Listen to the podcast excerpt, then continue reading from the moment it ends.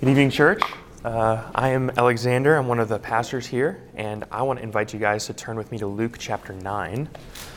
Uh, in your copy of God's Word, Luke chapter 9. And once you are there, I want to invite you to stand and join me for the reading of God's Word.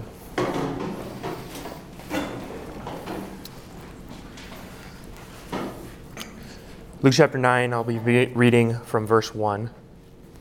And he called the twelve together and gave them power and authority over all demons and to cure diseases. And he sent them out to proclaim the kingdom of God and to heal. And he said to them, Take nothing for your journey no staff, nor bag, nor bread, nor money, and do not have two tunics. And whatever house you enter, stay there, and from there depart. And wherever they do not receive you, when you leave that town, shake off the dust from your feet as a testimony against them. And they departed and went through the villages, preaching the gospel and healing everywhere. Now Herod the tetrarch heard about all that was happening, and he was perplexed, because it was said by some that John had been raised from the dead, by some that Elijah had appeared, and by others that one of the prophets of old had risen. Herod said, John I beheaded, but who is this about whom I hear such things? And he sought to see him. This is the word of the Lord. You guys can be seated. As we uh, are continuing now in our study of Luke's gospel, uh, we have finished chapter 8 last week, and so naturally this week we will be uh, starting chapter 9.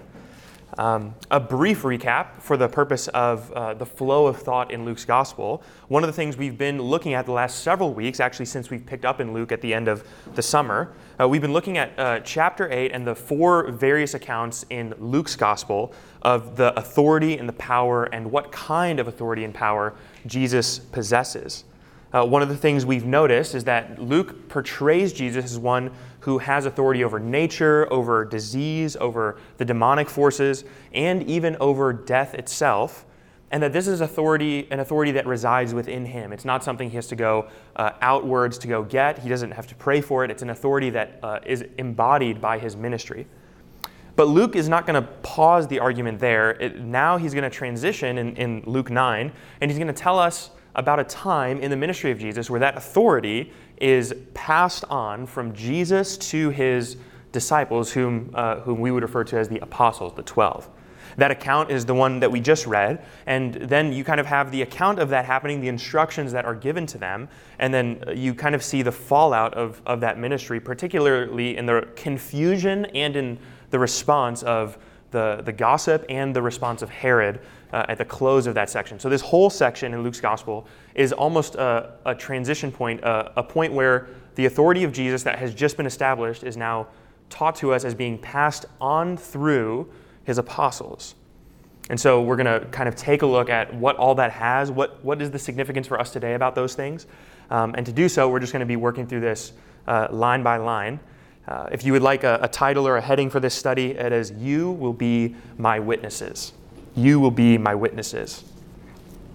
And that's language uh, you might be familiar with. That's language that has, uh, has been talked about. We read that out actually every Sunday at the end of service, uh, where Jesus proclaims to the 12 disciples uh, and, and everyone who's there with him that you will be my witnesses. Go into all the world, make disciples, baptize them, teach them, and, and I will be with you always. He's giving his authority to them in that moment as well. But that's not the, the first time he gives that authority, that's actually the time he gives it right before he, he ascends.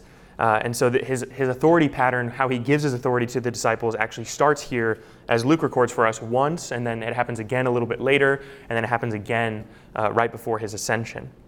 And so look with me at verse 1 in your copy of God's Word and read with me. It says, And he called the twelve together and he gives them power and authority over all demons and to cure diseases. And he sent them out to proclaim the kingdom of God and to heal. These first two verses are the description from Luke's perspective of, of a summary of what's happening. So Jesus calls the 12 to himself. He calls them uh, and he bestows upon them power and authority. Uh, sometimes the language used is just he bestows upon them authority uh, or power. Luke actually uses the, both terms because he's trying to be clear that it's not just the teaching authority of Jesus, but it's also the healing power that he carries with him as well. He bestows both those things onto the, the 12. And this is not the first time we've been introduced to the 12. Uh, earlier in Luke's Gospel, Luke chapter 6, Jesus actually calls out of a group of disciples the 12. He names them specifically, he kind of lists them out. Um, and then he goes and he preaches the Sermon on the Mount. He begins to instruct the 12. He brings them along with him to uh, the various trips that he goes uh, into all the land. And now uh, they've studied under him a little bit. He's, he's taught them. He's, they've seen significant miracles at his hand, including the calming of the storm, the, the uh, freeing of the demoniac, uh, and the bringing uh, the, the various people back to life, back from the dead. And, and now he's going to send these 12 out with authority, with power, to go and to proclaim, as it says here, uh, the kingdom of God. And we've, uh, we've seen this uh, a handful of times before in, in Luke's gospel, where they talk about the gospel that's being preached by Jesus as a gospel that is to be, be described as a gospel of the kingdom of God. So there's two things happening. One is they're, they're given a message, they're preaching about the kingdom. And the second thing that he gives to them, or really the first thing in, in chronology, is they're given power and authority. Now, why would they need to be given these two things in conjunction? Why do they need both the right message, right doctrine, and healing authority, power to do these things? Well, we've even asked this question about Jesus in, in his earthly ministry. Why does he have to do healings, miracles, displays of power? Why does he have to do those things and also preach soundly repentance and the kingdom? Why does he have to do those things? John the Baptist didn't do that. John the Baptist just preaches repentance. Why does Jesus need both of those things? Why do his disciples need both of those things? Well, we've talked about this before. The healing and the authority over the demons is not the end of the ministry of Jesus. It's not the, the purpose of his ministry. The purpose of his ministry is repentance and faith, the conversion of hearts into the kingdom of God and the advancement of that kingdom into the world. But how do you know that Jesus is not some false prophet, crazy person who just woke up one day and said, you know, the carpentry business isn't going so well. I think I'm going to go become an itinerant preacher. I'm going to get followers for myself. And then I'm going to teach this message that sounds pretty close to believable. It sounds winning. You don't need to listen to the Pharisees anymore. You don't listen to, listen to the Sadducees. Follow me, and I'll teach, I'll be entertaining, and maybe I'll make some money on the way. Why do we know that that's not what Jesus is doing? Well, the reason we know is because he doesn't just do those things, he also has authority. He also has power. He, he does miraculous works so that it's hard to deny what he's teaching. This is uh, most, we've, we, there's a bunch of examples of this in Scripture, but the, the one that's probably most familiar to you, or the one that's most commonly brought up, is uh, Jesus when talking with Nicodemus in John chapter 3. Nicodemus comes to Jesus by night. He's perplexed by what Jesus is saying. He's confused about all the miraculous things that have happened. Uh, and he, but he doesn't quite, he's not so quite sure about the teaching part of Jesus' ministry, but he's, he's wrestling with it and he says, Lord, I don't know, but we know that no one can do these things unless they're sent from God. No one can heal, no one can do these miraculous works unless they're from God. That's the thing that causes Nicodemus to wrestle. It's not the teaching of Jesus that causes him to wrestle. He could just dismiss it, except for it comes with authority, it comes with power. And that's what gives Nicodemus pause. It's the same thing that gives the Pharisees pause, right? Jesus declares people to be free of their sins, and he also heals their arm back to life, or he, he raises them up from a paralyzed state. And this is a problem for the Pharisees because they could just reject his teaching if that's all that it was, but he's also doing powerful, authoritative things that are impossible to deny. And he's not done. In Luke's gospel, he's going to do more things as he, as he goes. But this is what we've seen so far. He does all these powerful things, he comes with a message. And so when he sends his disciples out, he's not just sending them out with the message, that's interesting. He's also sending them out with the same kind of power to do these healings and these, these miraculous works. Why? Because when they go into their Galilean ministry and they preach and they, they teach and they proclaim the gospel, what if they bump into people who are saying, well, by what authority do you speak? On, on whose behalf are you talking? How do we know that you're not some person who just woke up one day on the side of the road and decided you're going to make a name for yourself and you're going to come preaching a different kind of message than what we hear from our rabbis? How do we know that that's not who you are? Well, you'll know, you'll be sure of that by the fact that he gives them authority to heal and not, not heal uh, vague injuries. He gives them authority to heal in the same way that he heals You even see this uh, in the book of Acts where uh, Peter heals someone who's, who's visibly ill for like a long period of time and they need healing and he, he heals them. It's, a, it's a, obvious to all what's just happened, that kind of healing, instantaneous, obvious, undeniable. And he gives them authority over the demonic forces so that when demons, when they encounter them, which seem to be all over the place in Jesus' earthly ministry, when they bump into someone who's possessed, they can free this person of demonic affliction and they can uh, uh, exert power and authority over the demonic forces. So anyone who sees this spiritual affliction knows that whatever authority these people represent, they represent a higher authority than the demonic. They represent a higher authority than the evil forces which afflict us. So he invests them with not only a message, an orthodox message, but also he invests them with power to do things so that people can't deny the message that they're proclaiming. So hang on to that idea. This is, this is a sign and seal of his authority, his commission to them. He's made them his ambassadors. And then he gives some instructions. Verse 3, he gives them a couple of weird instructions. He says, Don't take anything with you for your journey.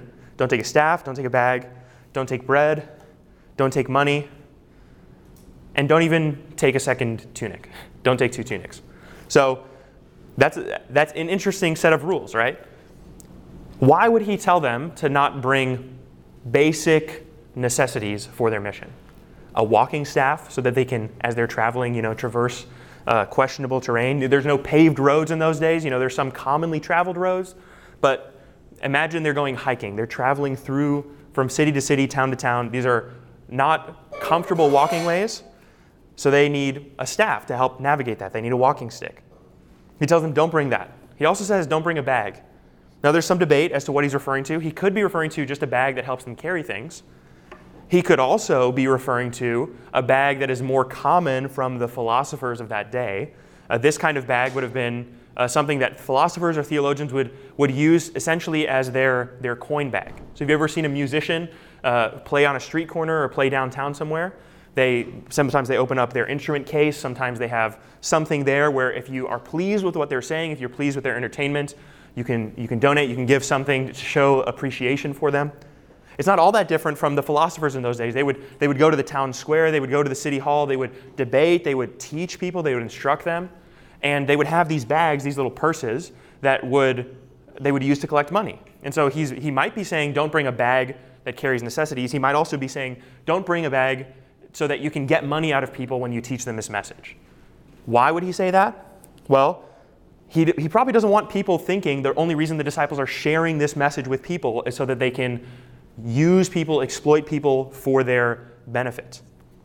This is not the purpose of Jesus' ministry. In fact, Jesus is described several times as being probably below the poverty line in the Judean area. And that's not because he doesn't have skills to make a name for himself. He's, he's a carpenter by trade. He can do these things, he can make himself money.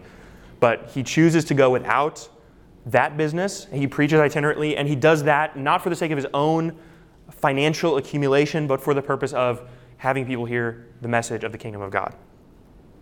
He doesn't want his disciples doing the same thing. He doesn't want them exploiting people for money. Interesting, we see that same teaching from Paul in the New Testament where he tells the church in Corinth, I, I could exact money from you. I could if I wanted to, but I don't want you thinking the only reason I'm preaching this gospel to you is so that you think I can make a buck off of you so I've foregone my right as an apostle. I'm, I'm not going to take money from you. So this is, this is one of the t- instructions he gives to his disciples. Then he tells them two other things. He says, don't bring bread and don't bring silver or don't bring money. Now, both of those are, are euphemisms. Uh, don't bring bread, don't bring uh, food, material provisions, which could imply bread itself, but it also could be any kind of food sustenance, right? They're not supposed to go fully packed for the journey. Like if you were to go hiking through some remote part of the wilderness, you pack all the food that you're going to bring, you pack it with you. And when you travel, you eat it along as you go because you're not planning on finding any food out as you go, right? He's telling them, don't pack food for yourself. Why? Because the implication is you have to rely on my sustenance, my providence, so that when you go to a different town, I will provide food for you in the people there and their hospitality. And as a testimony to them needing to lean on him a little bit, he says, Don't bring food for yourself. When you go on the journey, you're going to have to rely on me for food. Same thing with but money, silver. Don't bring those things. Why? Because you're, if you're bringing money with you, you're kind of implying, I'm, not, I'm going to need to pay at an inn or pay at a place to stay. I'm going to need to pay my way through tolls in different places as I travel. He's saying, don't do that. You're going to need to rely on me. Don't bring money for yourself. It's also not necessarily clear whether the disciples have a lot of money to go around, except for earlier in Luke's Gospel, chapter 8, we found out that there are actually women who are kind of sponsoring the mission and the ministry of Jesus through their generous giving and their generosity. So it's not like the disciples are earning a lot of money. They've remember most of them have left their jobs, left their previous occupations. So don't bring money, don't bring bread, don't bring a staff, don't bring a bag. And then he says, don't bring two tunics. Likely the implication is don't bring extra clothes either. Because if you bring extra clothes, you're implying that you're not going to have a place to stay, to change out of clothes, things like that. You're going to need to bring this yourself. He's saying, no, when you go into these cities, I will provide. Don't bring these things. Because you have to trust me and my providence, my provision. And then he gives this kind of secondary interesting instruction. He says, Whatever house you enter, stay there, don't depart from it. And if they don't receive you, when you leave that town, shake off the dust from your feet as a testimony against them. Now, the first half of instructions might seem confusing, but you know, we can kind of tie those all together with it's God saying you need to rely on my providence. Jesus saying, trust me. You need to trust me as my uh, when I send you out that I will provide for you on the way. Then he gives another instruction. He says, if you get to a house and the house welcomes you in, stay at that house. Don't go bouncing from house to house to house in the villages that you stay in, in the towns that you stay in. Why would he have to give that instruction? If not to say that, you know, maybe they arrive in town, someone warmly welcomes them in under Moses' hospitality code in the Old Covenant. Maybe they welcome him in, they take care of him, they provide for these men. And then as they're preaching, as they're ministering in the town, they do a nice healing ministry, a nice miracle. Then the rich people in the town find out oh, the disciples are here. They've done these miraculous things. This would be good for our reputation. Let's, let's host them too. Let's bring them in. Let's give them a better menu, a better housing. Let's offer that to them. He's saying, hey, when you go and you do this preaching ministry, this healing ministry, and you get offered a place to stay and someone warmly welcomes you into the town, don't forsake that person's hospitality when you get a better deal at a different house, a different place where you might go. Don't bounce around from menu to menu or provision to provision, finding a better deal for yourself along the way. I will provide. It's an interesting instruction, and one that I don't think is too far off from us today because I, I think it's, it's so interesting how that same problem that might have plagued the disciples and their temptations is something that often plagues uh, those in ministry today as well, uh, where uh, they might go from job opportunity to job opportunity, leveraging different statuses and accolades kind of up for better benefits, better pay, bigger congregation, you know, and you name it. And I would say that as, as believers in the church, that, that same thing is kind of plagues us as well. You know, we find a church, then we go to a, a church that has a different thing that we like more, and we're not necessarily changing locations, but we're, we're going from place to place to place, kind of upgrading along the way as it fits us. Interesting that he tells his disciples on their ministry don't do that thing. Don't go from place to place to place. Stay where they welcome you, and don't depart until you leave. And then he tells them, But if they don't receive you, if this town does not welcome you, does not welcome your message, they hear your gospel, they reject it, when you leave that town, shake the dust from your feet as a testimony against them. Now, I'm, I'm assuming that that is not a, a commonly used euphemism today. Uh, shaking the dust off of your feet if you go from place and you have scorn for them. Um, I don't think that's a commonly used euphemism, but I think you kind of get what's being said. But let me just spell it out a little bit more. In Jewish custom, the Jewish people believed they lived in the Holy Land. And when they would travel around to different Gentile regions, they might have to do so for trade, for various reasons. When they're coming back, for, when they're transitioning from the pagan territory, the Gentile territory, back to the Holy Land, one of the things they would do they would take their sandals off and they would shake the dust from their sandals before they go from the pagan territory back into the Holy Land. Why? These are pagans. This is their dust. This is their territory. This is unclean. And this, where I'm entering into, is clean. It's you know, a, a, this is the Holy Land. The Jewish people would do this kind of as a, as a habit, a habitual thing, to declare that this land I'm leaving is pagan, where I'm going now is, is, is the Holy Land. He uses that same idea to declare what happens to someone if they reject the teaching of Jesus. Remember, he said they're proclaiming the kingdom. So if they go to a, a city, a town, and these people reject the kingdom, when you leave that town, you need to let them know they've just rejected the rightful king. They've just rejected the kingdom. You're going to shake the dust off your feet as a testimony to say, You are unclean. You are pagans. You are outside of the kingdom. You've rejected me. And then they go to the next place. And, and they maybe are welcomed. Maybe the same thing happens. They shake the dust off there. They go somewhere else. Same kind of idea. He says, You're shaking the dust off of your feet as a testimony against them. So they've testified towards these people. They've given them proclamation of the gospel. They've likely done miracles. And now, if the people reject that testimony, you are a testimony against them. They've heard the message, they've rejected the message. We're going on to the next place. It's interesting, kind of the finality of that idea.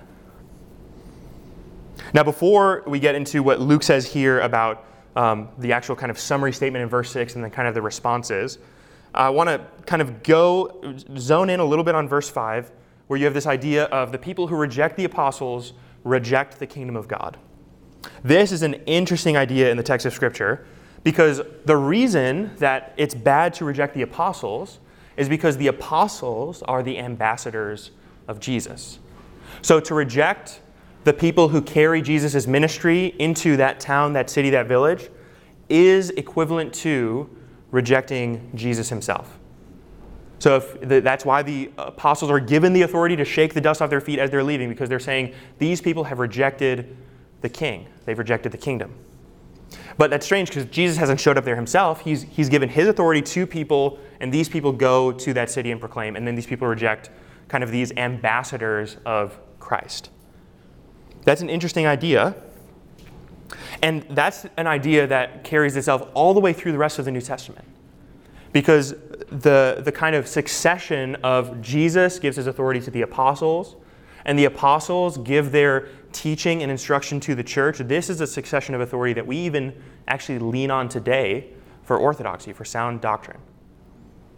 I don't know if you know this, but if you were to take the, the copy of God's Word you have in front of you, the entire New Testament, all 27 books of your New Testament, have attestation to apostolic authority behind them, else they wouldn't be in the canon. If this does not accord with the teaching of the apostles, this would not have made it into the New Testament. So uh, when we look at Scripture, we're not just looking at the writings of thinkers in the early church. We're not looking at the musings or the theologians who hear Jesus' ministry and reflect on what that might be like, reflect on what it might be like, but are culturally bound by those things. We are reflecting on the authoritative teaching of the apostles and those who closely listen to them and we are saying that this is authoritative as the Word of God. It carries the same authority. You reject the scriptures, you're rejecting the teachings of the apostles, which is to reject the teachings of Christ. And as John tells us in 1 John 2 22 and 23, you can know someone's a liar by the one who rejects that Jesus is Christ. You cannot have Christ, and you, you cannot reject Christ and say that you have the Father. But if you confess that Jesus is Christ, you have not only the Son, but also the Father. This is the problem for Jesus' earthly ministry. People are saying, We have God, we have Yahweh, we don't need Jesus. Jesus is saying, If you reject me, it's like you're rejecting the Father. Same idea. If you reject the apostles, it's like you're rejecting Jesus in the New Testament. Now, if you reject the scriptures, the re- teaching of the apostles recorded for all time, if you reject these things, you're rejecting the apostles, rejecting the Son, rejecting the Father. Similarly, this scripture that, that is all throughout the New Testament and, and makes up the New Testament also says that part of this authority is vested into the church, the local church. The scripture is over the local church. The scripture governs the structure of the local church. The church does not say, this is scripture, this is God's word. Scripture says, this is what the local church is like. But the local church is given a similar kind of vested authority on the grounds of scripture to say that this person carries the authority as an ambassador of Christ or is not. This idea is what we would refer to in, in today's kind of common language as, as membership within the church, membership within the body. Mark uh, Dever uh, has, has a whole series of books describing what is a healthy church. And he has various authors write these various books, but one of the books they wrote is on the mark of church membership. What does it mean to be a member of a local church? And he, he describes a scenario in this book where uh, imagine you are someone you walk to where the president gives press conferences. You walk into that building, into that podium. Imagine you were to walk up to the podium and you were to speak to the press and say, I speak on behalf of the President of the United States, and this is what I say. Now, none of us would do that unless the president had given us the authority, invested with us the authority to do that, right? But there are many today who would say, I speak on behalf of Christ, who do not have anyone who's externally confirmed or conferred that authority upon them. We do not have authority ourselves to say, I speak on behalf of the president, unless the president has given us that, that seal, that approval. But many of us would, I think, mistakenly, unfortunately, do that. We, how many times have you talked to someone, you share the gospel with them, you say, This is what God teaches? They say, Who gives you the right to speak on behalf of God? You know, who, who are you to speak and say what God says about such and such a sin or such and such a circumstance? Well, scripture is authoritative, but it's not just the scripture, which uh, is an individual relationship between you and the reading of the Bible also, Scripture tells us that we need to be identified with the local church because the local church actually confirms who is and who is not a member of the kingdom of God. This is not to say that the local church is fully authoritative, that if you're not a member of the local church, you cannot be saved. That's not what that's saying. Because you could, let's say, be a citizen abroad in another country, have lost your U.S. passport, and that doesn't mean you're not a U.S. citizen if you, if you can't identify that with some kind of documentation proof. But if you go to a US embassy in that country, the US embassy could give you confirm confirmation that you are indeed a citizen of the United States. They could confer with their authority upon you that you are a citizen, and then you could once again have all the rights of a citizen. We don't have the authority if we travel abroad to say I'm just a US citizen. We need to provide proof. Similarly, in the local church, the local church provides proof of our identity in the kingdom of God. It is not that the local church makes us Christians, but the local church is tasked with guarding the membership of the kingdom through baptism and through the, the guarding of the Lord's Supper, the guarding of the communion table, to say that these are people who are identified with God, with his authority, who, if you like, speak on his behalf. Not in the same way that the apostles spoke authoritatively, they can create new doctrine, they can write scripture that we must believe upon. That's not the same authority, right? The church uh, we're told, uh, is founded and grounded on the teaching of the apostles and the prophets. This is recorded scripture. But those who live today in the church carry the derived authority of the apostles through believing right, sound doctrine and by identity within the local church. The local church confirms that. Now, this is not to say that there are not churches out there that actually do not speak in any authoritative way for God's kingdom, right? Because the church is not the ultimate authority structure. Scripture is the authority structure over the church. So if you can evaluate a church and you can say, is this church in line with Scripture? That is actually the higher step of authority. The church cannot reject Scripture and simultaneously say that they speak on behalf of God. So we need to keep those priorities right. This is where uh, Roman Catholicism had gone wrong in the time of the Reformation. They said they actually vested authority into Scripture, not Scripture investing their authority into the church. And that's where the church went wrong there. So, Scripture is the highest authority, but the church has authority derived from Scripture to testify to the validity of one's membership in the kingdom of God. This is the, the beauty of church membership. If you like, I'll, I'll just read a definition of this from, from that book. He says church membership is a declaration of citizenship in Christ's kingdom. It is a passport. It is an announcement made in the press room of Christ's kingdom. It is the declaration that you are an official, licensed, card carrying, and bona fide Jesus representative. This is what the purpose is of membership within the church. Now, the reason I've, we've arrived there, remember, this is not just some tangent. This is tracing the authority structure that Jesus gives to his disciples to preach the kingdom of God.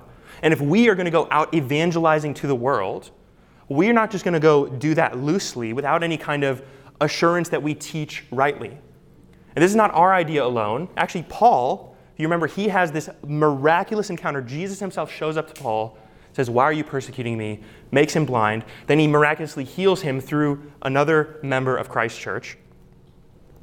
And, but Paul doesn't immediately turn around start writing letters, start planting churches. Paul actually goes under the tutelage of the apostles for a period of time where he studies and he seeks confirmation from their authority before he goes out as an apostle.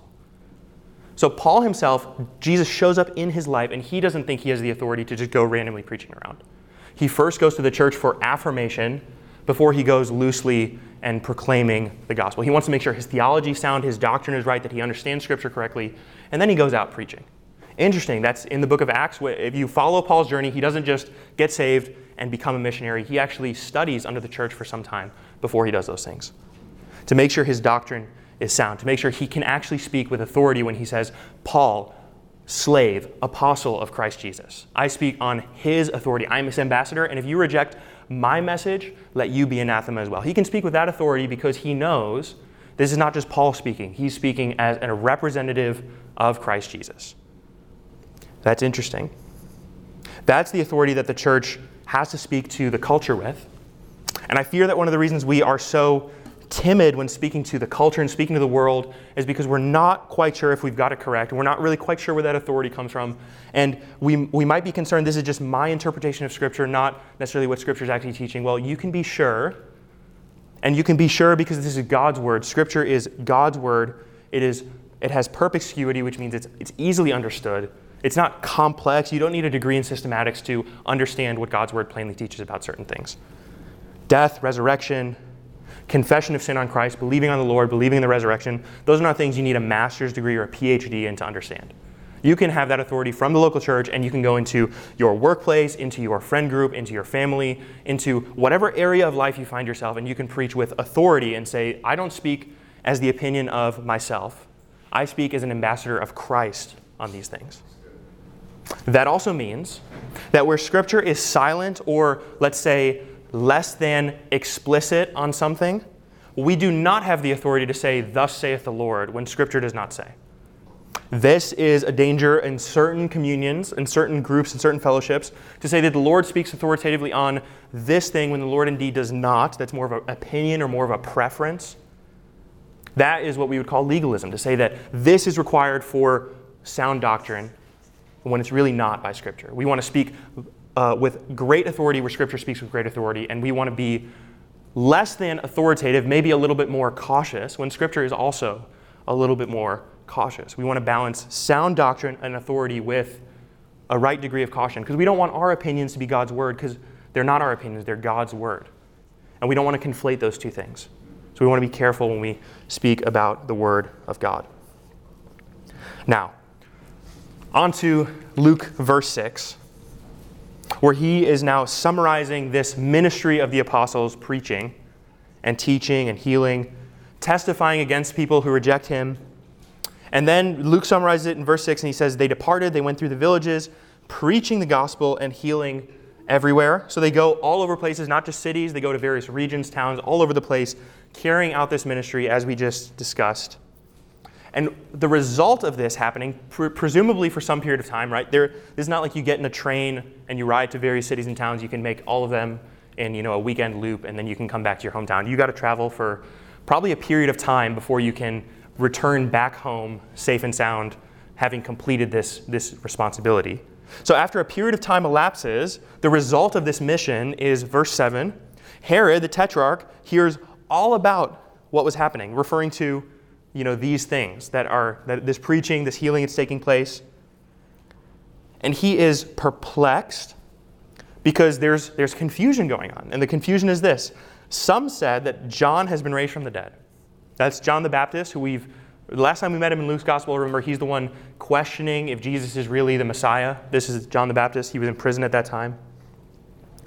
John has been raised from the dead. Some say that Elijah has appeared. Others say that one of the prophets of old has risen. That could be a reference to Moses or Isaiah or Jeremiah, all of whom in rabbinical thought could possibly you know, return to preach to Israel. So, this is rabbinical teaching that these various prophets might come back to testify to Israel, might come back to call her to repentance. So, this is, the, the this is all, let's say, orthodox, sound rabbinical thought about who this prophet might be. Now, this is not to say that this is what the rabbis think about Jesus. But this is what happens when the ministry of Jesus, the gospel goes out, and word of mouth travels from place to place, town to town. You know, various tradesmen are talking in the marketplace about what they saw, what they heard. And this person tells his family, they tell these other people, and eventually it gets back to Herod. And Herod hears a whole host of testimony. Could be Elijah, could be John the Baptist, could be one of these other prophets from old. Notice nowhere in there is like the sound assessment this, this is Jesus of Nazareth God's Son, You know, uh, there's, no, there's none of that soundness in there. There's kind of this general confusion about what's happening. Who is this? And Herod at least knows one thing. Verse 9 it says, He knows he beheaded John. So he knows it cannot be John the Baptist because he doesn't, he's not really sure that that's a thing. He killed him himself. He saw him dead. He saw his head on a platter. Other gospels tell that story of Herod slaying John the Baptist for calling out his sin. So Herod knows it's not John the Baptist. But who is this about whom I hear such things? Different wording, same question Luke's been asking for a number of chapters now. Who is this? Herod's articulated it. Various people are asking, Who is this? The disciples ask, Who is this? Everyone's asking this question Who is this?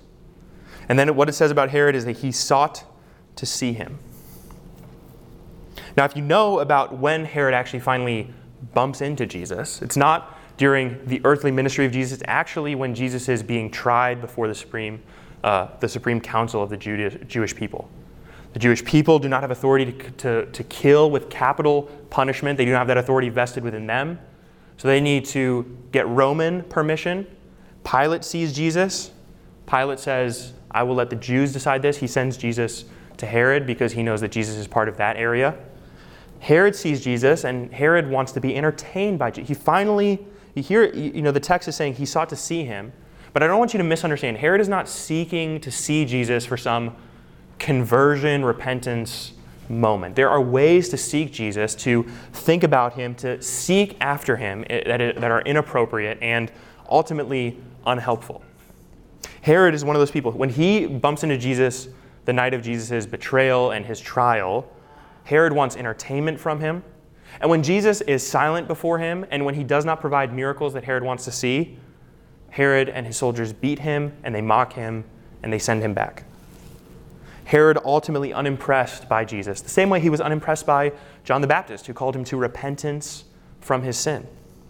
It's amazing the amount of grip that uh, long term, ongoing, open sin can have on one's heart.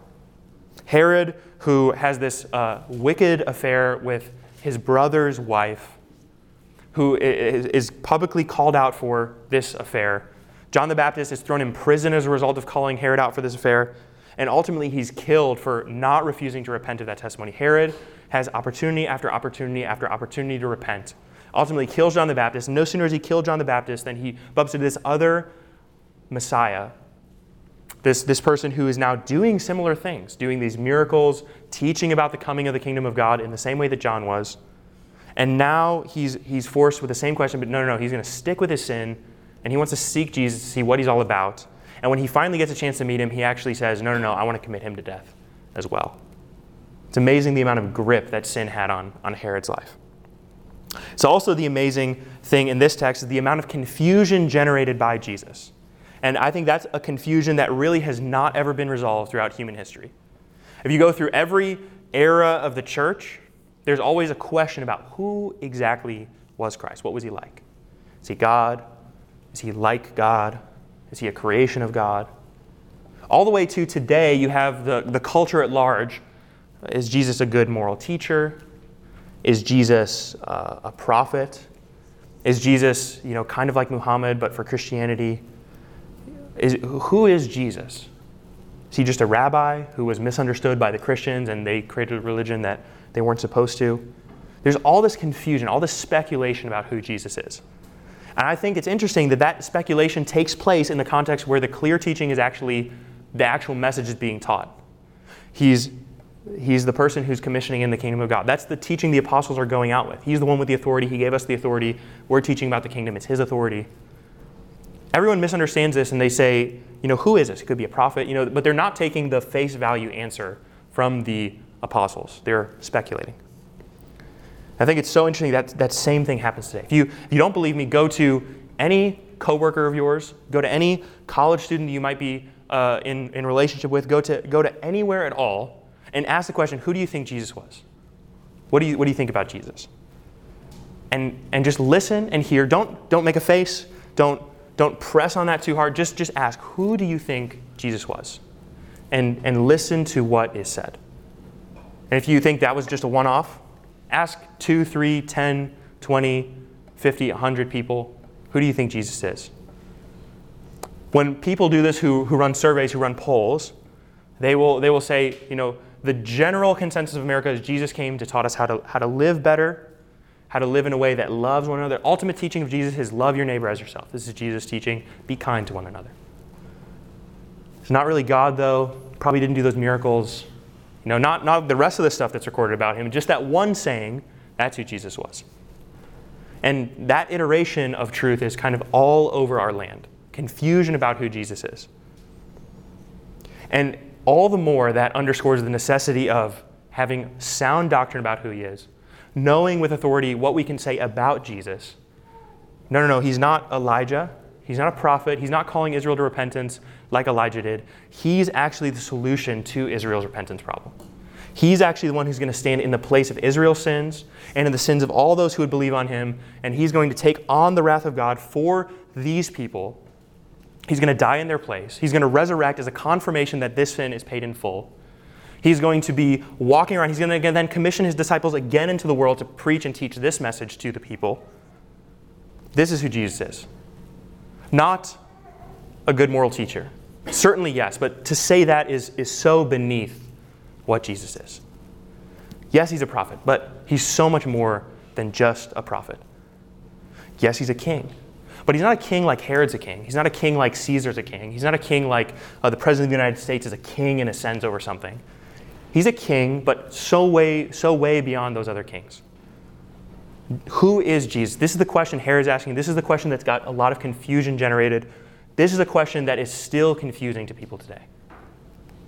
So, as we go into the world, as we engage with the world around us, there are some interesting conversations we can have about faith and theology and life. I think that there's one conversation we need to be having about faith and theology and life, and this is the question that you need to be asking Who do you think Jesus is? What do you believe about Jesus? That is the question. Not so much, you know, what do you believe about theistic evolution? Not so much, you know, what do you think about such and such a political party? Those might be relevant conversations, but it's not the central question that needs to be asked. It's not the central hermeneutic, theology, apologetic that the church needs to engage in. Because when we go out into the world, we are taught to teach people about Christ, about his kingdom, about repentance, and about faith. This is what we're commissioned into.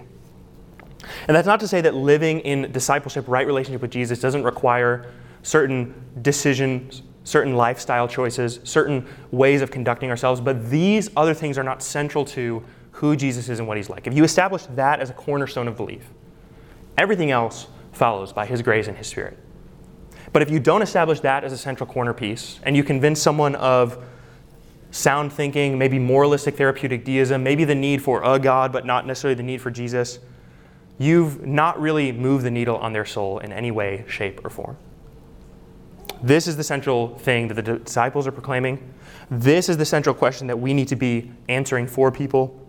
And we need to be forcing them to ask as well Who is Jesus? About whom I hear such things. In the world, there's great confusion, but at the church, we can speak with authority on these things about who Jesus is, about what he was like, about what he came to do. And this is not our opinion about Jesus, this is not our truth about Jesus. This is God's revelation about himself for all time, vested into Scripture, vested into the church for the advancement of the kingdom. Let's pray. Father, we thank you for your word, which is living and active and constantly sharpening us. You tell us by your Spirit that your word is living and active, that it pierces our hearts, it renews our mind, it shapes us, it conforms us into the image of your Son. By your grace, God, would you cause your word to do these things in our hearts? Lord, command whatever you want from us. And Lord, grant us the grace to conform to those commands. Would you, by your grace, renew us, change us, transform us, and save us from ourselves? We ask and we pray in your name. Amen.